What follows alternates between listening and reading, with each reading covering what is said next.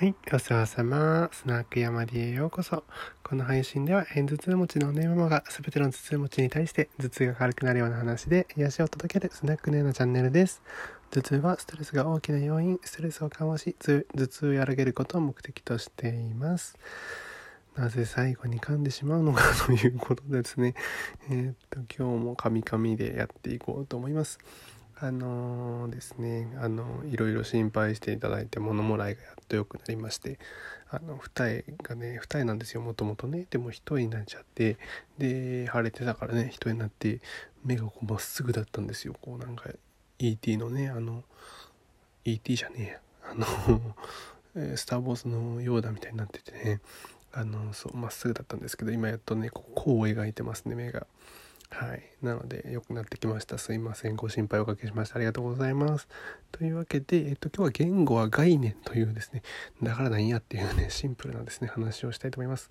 えっと、語学好きな人はですね、結構知ってると思うんですけども、えっと、語学は学ぶほど結構面白くなるんですよ。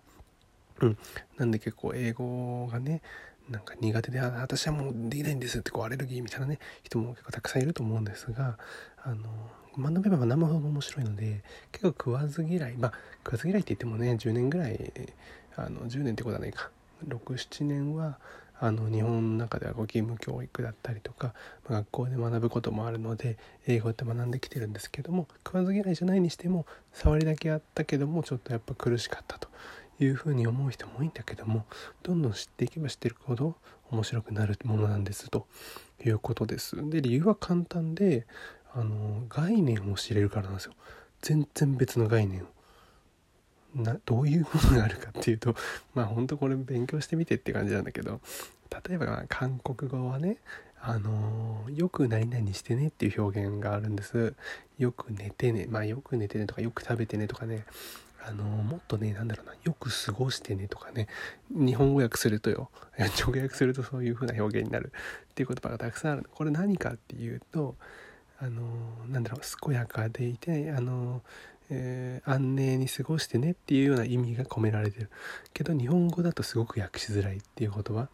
要は直で訳せない言葉ですよ。訳したら確かに日本語っぽい表現に直せるんだけど日本語に直しちゃったら元々の意味失われちゃってるっていう言葉結構あるじゃない。そういうのって英語でもたくさんあると思うんですよ。あの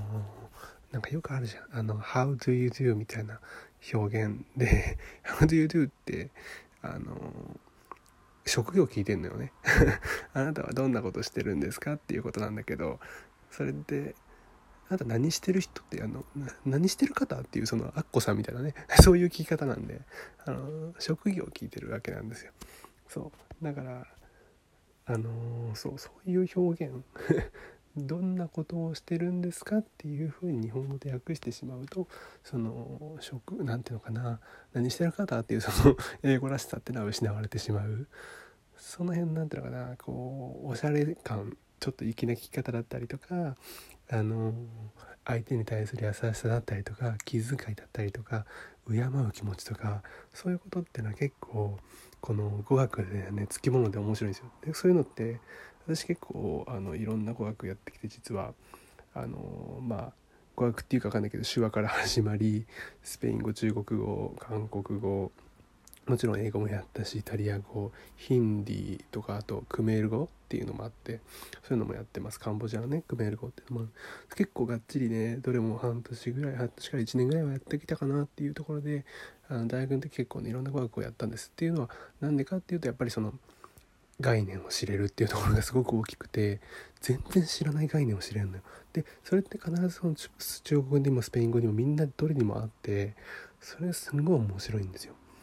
だから、まあ、結構その語学嫌い英語嫌いとかねいう人もまずは知らないことを知ってみたいとかなんか好きな俳優さんとかいるじゃんねなんかそのおあのなんだっけ？オードリー・タンじゃねえや えっとなんだっけ？えー、あのイケメンなんて言うんだっけ。えー、やばい完全に出てこないわ。あのねいるじゃん。とかあの